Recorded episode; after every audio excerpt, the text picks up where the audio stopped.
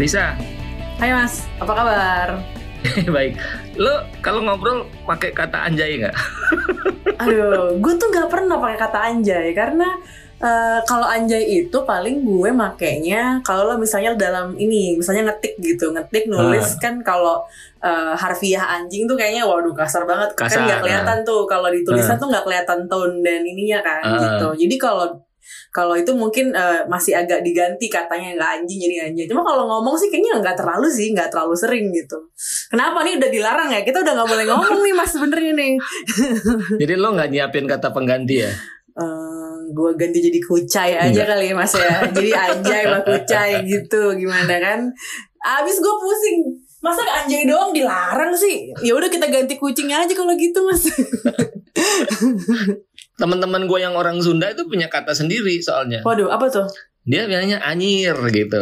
anyir eh Ah. ada juga yang ngomong anjing kan anjing, Anjing, gitu ya, Oh, ada itu, juga yang betul. kayak gitu tuh atau anjrit kalau yang zaman dulu tuh Anjrit, anjrit gitu kan Jadi sebetulnya nggak kasar loh kalau udah mulai anjing gitu kan. nah gue setuju mas itu sebenarnya nggak kasar karena kalau kalau kalau jadi, orang jadi lu kalau gue sih lucu ya. Iya benar. Kalau orang kan kalau marah langsung aja kan anjing gitu kan. Ah. Apa gitu kan kata-kata kebun binatang gitu.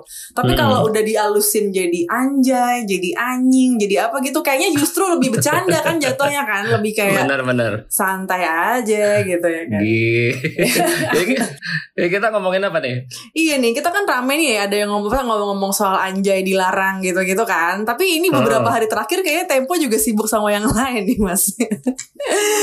Di di anjay sama dengungan-dengungan yang lain. Iya, jadi iya, iya, eh, iya. oke Eh, teman-teman pendengar apa kata Tempo jadi emang nih editorial Tempo yang kita bahas hari ini adalah membahas soal buzzer jadi eh, di, di Tempo sebutannya ini ya pendengung ya mas ya itu Ya. kata yang menarik tuh mas Eh, Ya, memilih ta- kata dicari pendengung padanannya aja sih kan buzz Hmm, kan buzz gitu ya. buzz Hmm. itu kan dengung gitu Mhm. ini katanya webnya sempet down kena hack ya ini gimana mas di redaksi waktu kena hack Hmm, iya itu yang eh, pekan lalu ya eh, dua pekan lalu ya itu Hmm. eh, di hack tapi malam ya malam jadi hackersnya Hmm. itu mungkin menduga kita akan akan ketiduran gitu dia dia jarang dia jarang ke redaksi sih di redaksi itu kerja atau nggak kerja orang begadang gitu loh gitar gitaran gitu jadi jadi suasana itu hidup dan dan langsung cepat ketahuan ya Ke- saya Iya. kira satu Mhm. jam lebih sedikit itu langsung bisa di di recover gitu ini diatasi ya diatasi. Oke oke. Coba dari, dari pihak Tempo ada dugaan nggak sih ini kira-kira apa yang menyebabkan Tempo nih sampai dihack terus eh, heboh lagi kan di medsos karena dihack itu? Kalau dari penyebab pemberitaan kan eh, dari sequel waktunya jelas ya bahwa koran Tempo kan Mm-mm. secara berturut-turut menulis tentang influencer Mm-mm, gitu mm-mm. yang cerita tentang eh, apa namanya pengakuan dari musisi Ardito itu loh ya Ya. kan Mm. terus jadi panjang terus jadi rame di mana-mana dan kita melihat ah pasti ada hubungannya dengan itu atau kita duga ada hubungannya dengan Ya. itu soal Hmm. pelakunya siapa ya kita ancer-ancer sih tahu lah ya gitu. Tapi kan kita kan ini kan mesti dibuktikan secara hukum gitu kan. Jadi kita udah lapor polisi juga polisi juga kayaknya udah kerja ya kita udah diperiksa juga eh, Mm-mm. udah dimintain keterangan gitu ya. Mudah-mudahan bisa bisa terungkap lah gitu Hmm, Oke oke oke. Jadi soal buzzer ini, eh, kalau yang mau kita, kita langsung bahas aja ya. Tempo mengeluarkan editorial judulnya mengapa pendengung dipersoalkan. Mm-mm. Nah, ini tuh buzzer ini dinilai menjadi masalah karena biasanya beroperasi dalam senyap. Jadi alias misalnya akunnya anonim gitu, nggak jelas identitasnya Mm-mm. nih orang ngomong apa gitu kan. Mm-mm. Nah, Tempo ini mencatat kalau ada eh, dua peristiwa nih yang kayaknya jadi gelap gara-gara buzzer. Misalnya ketika pertama revisi Undang-Undang KPK waktu itu Mm-mm. eh, ada konteks yang tergeser gitu karena jadi ada isu kalau KPK ini sarang Islam radikal kayak gitu kan. Mm-mm. Eh, lalu yang kedua juga ada tagar yang ini tagar yang viral dan manipulatif eh, supaya publik itu mendukung eh, RUU Cipta Kerja Omnibus Law gitu. Mm-mm. Padahal faktanya banyak yang protes sebenarnya gitu. Nah ini Ah. tapi kita sebelum ngomongin ini mungkin harus ngomongin definisi dulu kali ya Mas Azul ya Setuju, biar setuju. lebih jelas nih. setuju setuju Jadi apa nih Mas? Ha- apa yang harus dibedakan antara buzzer dan influencer? Karena kan soal omnibus law ini juga ada keterlibatan influencer Iya. juga gitu. Eh, ada tiga tiga konsep ya atau tiga istilah yang menurut gue sering ditukar-tukar gitu padahal harusnya dipisahin. Ya. Pertama adalah netizen Hmm, ya kalau hmm. netizen tuh semua orang atau warga net lah ya warga internet Hmm. semua orang yang uh, terlibat atau berkecimpung di dalam dunia internet hmm. itu ya disebut warganet atau hmm. netizen. Kita punya akun Google, kita punya akun Facebook, itu semua uh, menunjukkan bahwa kita adalah netizen. Hmm. Netizen itu karena kategori yang luas, dia bisa anonim, bisa palsu, bisa hmm. orang sebenarnya dan seterusnya. Jadi kategori yang yang umum sekali hmm. gitu. Nah, yang lebih spesifik adalah influencer. Kalau influencer itu ya pemengaruh ya, umumnya adalah orang-orang yang punya pengikut atau follower yang tidak sedikit gitu. Jadi hmm. dia bisa mempengaruhi orang. Itu juga fenomena yang biasa sekali. Hmm. Jadi nggak masalah. Hmm. Jadi istilah influencer itu sendiri berawal dari sebetulnya adalah marketing. Hmm. Jadi istilah marketing yaitu penggunaan para pemengaruh atau influencer untuk mempromosikan satu produk tertentu begitu. Hmm. Nah, influencer itu tidak anonim. Hmm. Jadi dia ada orangnya jelas gitu yeah. loh, ada identitasnya reputasi si A si B juga itu jelas, jelas ya mas ya reputasi hmm. jelas orangnya jelas hmm. dan dia bisa dikategorikan sebagai influencer hmm. nah yang ketiga adalah buzzer hmm. nah kalau buzzer ini uh, udah mulai masuk ke wilayah yang lebih gelap hmm. umumnya mereka ini adalah uh, anonim hmm. jadi nggak jelas nih siapa hmm. orang ini hmm. ya kita cuma tahu bahwa ada account uh, tertentu X gitu ya hmm. account X uh, kaleng rombeng misalnya gitu tapi siapa kaling rombeng ini nggak ketahuan gitu. Dia ngumpet-ngumpet gitu kan. Hmm. Nah, uh, dari tiga definisi ini karenanya jadi yang kita persoalkan adalah yang ketiga gitu hmm, loh para okay. buzzer ini. Kenapa kita persoalkan? Karena ada tiga cacat juga nih di dalam yang ketiga ini. Hmm. Pertama adalah dia anonim. Dengan anonim dia nggak bisa di mintai pertanggungjawaban mm-hmm. atas sebuah uh, apa namanya argumen tertentu atau promosi tertentu atau tweet tertentu. Nggak bisa tuh. Uh, dia bisa muncul kapan pun dia bisa hilang kapan pun juga. Mm-hmm. gitu. Jadi ngelawan uh, akun anonim ini juga kayak kita ngelawan angin aja. Mm-hmm. dan kita juga nggak bisa pasti apakah dia orang atau robot kan? Mm-hmm. gitu kan? Jadi blow on banget kalau kita udah uh, apa berantem gitu. udah berantem ternyata itu cuman robot aja yang dikendalikan dari jauh gitu. Jadi itu. Yeah. jadi pertama ada adalah soal uh, anonimnya tadi. Nah, yang kedua adalah kalau si uh, influencer dan uh, atau yang lain itu menerima satu proyek tertentu dari pemerintah atau dari swasta atau dari produk tertentu untuk mengkampanyekan, dia tidak fair kalau dia tidak sebutkan bahwa uh, komunikasinya, tweetnya atau apa status Facebooknya itu sebetulnya adalah pesanan. Hmm. Nah, ini jadi penting nih, Liz. Hmm. Jadi penting gitu. Jadi misalnya ada seorang uh, pemengaruh atau influencer ya, katakanlah bintang film gitu ya. Hmm. Bintang film, dia punya pengikut 10 juta orang hmm. dan kemudian dia mengatakan bahwa uh, saya mendukung undang-undang cipta kerja dan sebagainya. Maka diharapkan ada 10 juta orang yang terpengaruh dan ikut untuk mendukung. Pertanyaannya adalah apakah itu pendapat murni dari si influencer atau si bintang film tadi? Hmm. Nah, ini di sini jadi penting untuk mengetak, menandai apakah pernyataannya itu murni dari dia atau enggak hmm. gitu loh. Jadi publik jadi yang sebetulnya kita sedang uh, bela di sini adalah publik hmm. gitu. Jadi publiknya masih tahu gitu. Kalau dia mengatakan ini pendapat saya, nah mungkin orang akan secara psikologis mendukung. Tapi kalau saya dibayar untuk mengatakan ini itu dengan cara yang tertentu tentunya nggak sebelan itu hmm. itu uh, uh, itu lebih fair gitu dan yang lebih bagus lagi tentu saja kalau ketika dia menyebutkan dia dibayar oleh siapa Hmm. gitu sumber duitnya Jadi jelas nih, ya kita kayak sumber duitnya jelas, ah, ya, itu ya. itu harus clear banget hmm. gitu hmm. gitu loh saya terlibat dalam ini mem mempopulerkan hashtag tertentu hmm. gitu karena uh, sebagai bagian dari dukungan kepada pemerintah kayak swasta kayak atau apalah hmm. gitu. Jadi yeah. clear gitu. Orang tuh bisa tahu. Hmm. Nah, itu. Nah, yang ketiga menurut gue yang harus clear juga adalah soal argumentasi gitu. Jadi argumentasi yang didasarkan pada fakta dan data yang benar, bukan fakta dan data yang dipelintir. Nah, buzzer sering kali melakukan yang ketiga ini.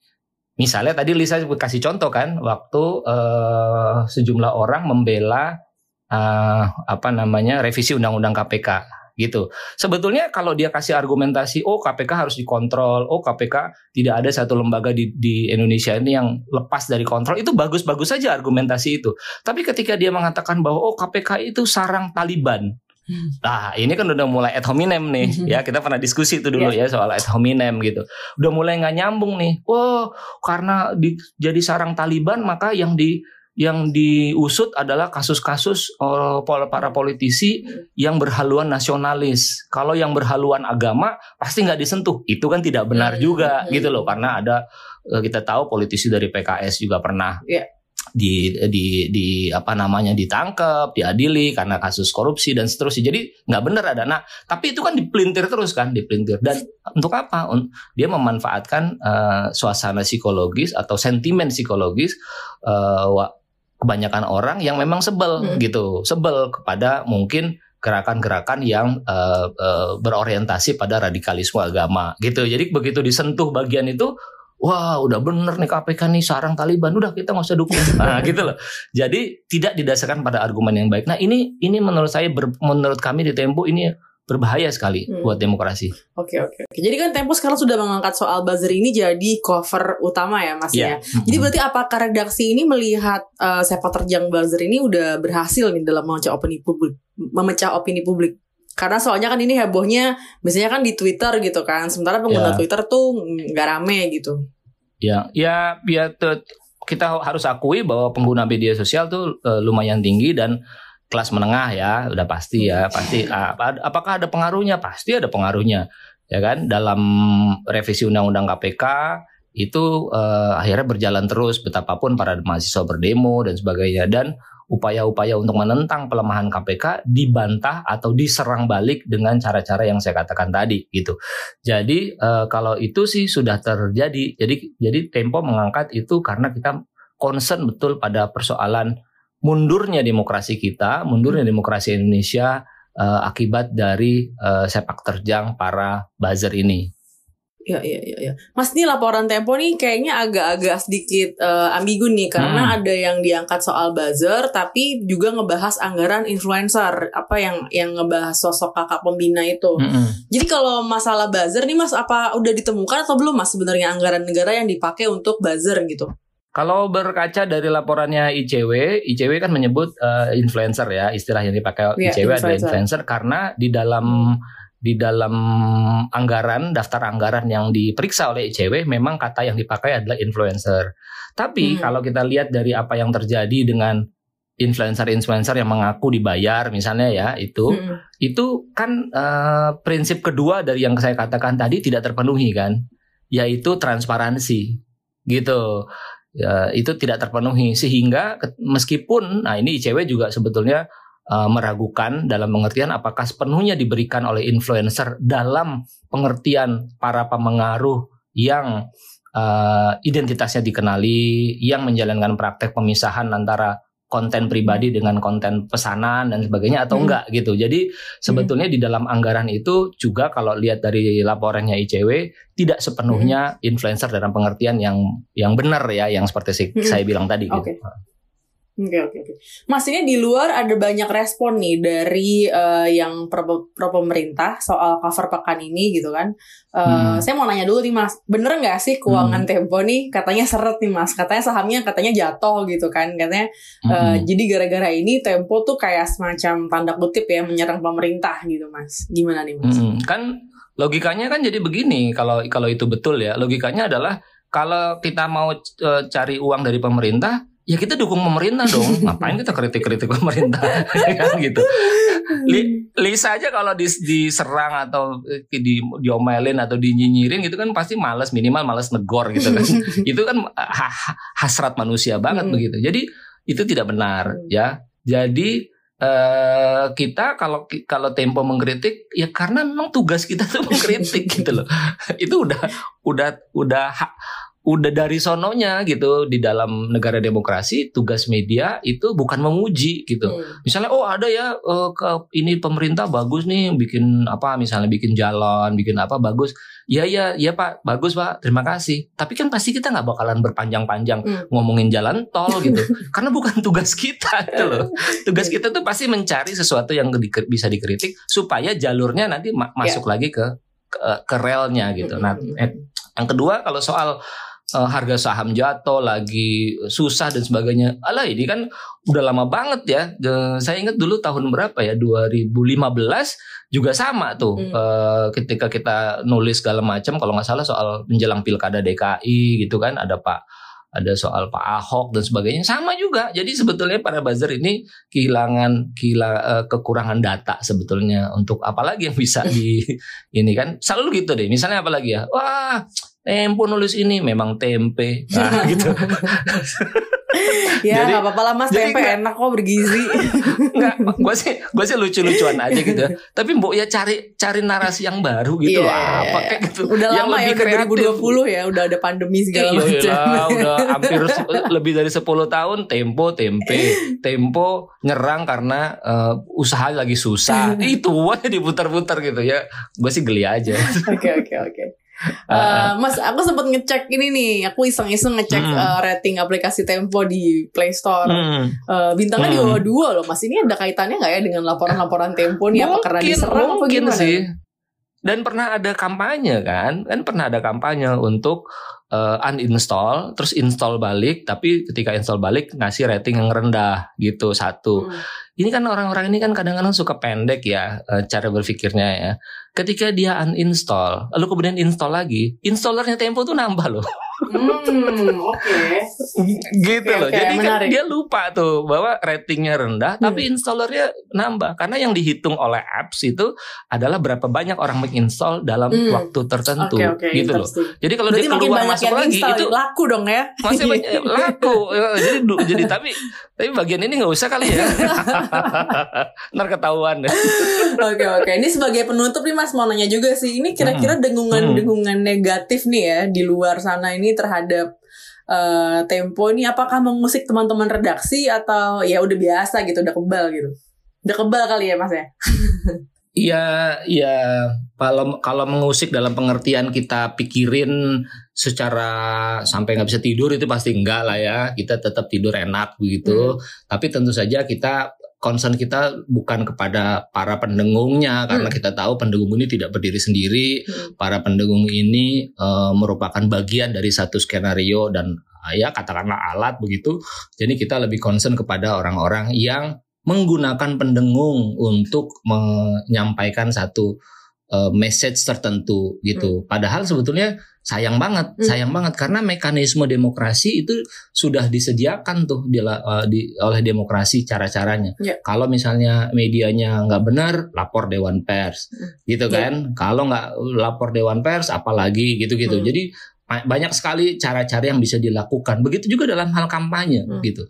Dalam hal kampanye. Jadi eh, kadang-kadang ya saya lihat bahwa eh, ada anggaran yang tidak sedikit yang dikeluarkan untuk eh, membuat orang yang memesan pesan itu merasa bahagia gitu. Karena pesannya menjadi trending topik gitu, gitu kan. Kalau di hashtag dilihat uh oh alhamdulillah sekarang udah trending topik ini belain kita. Hmm. tapi dia kan sebetulnya nggak pernah tahu persis yang trending topik tuh manusia atau mesin atau apa tuh iya. Kan organik kan. atau buatan ya kita nggak iya nggak tahu iya lo kata buatan atau apa iya. gitu jadi nggak esensial gitu nggak esensial nah itu yang kalau kalau di, di kita kita ngerasa sedih dan sekali lagi ini membuat pemerintah uh, jika buzzer itu dilakukan oleh pemerintah dalam topik tertentu gitu misalnya uh, apakah undang-undang cipta kerja dan yang lain-lain dia mendapatkan mendapatkan uh, satu fenomena yang semu gitu hmm. semu. Jadi kayak orang sakit katarak tulisah jadi matanya itu ber, berkabut dia nggak bisa lihat.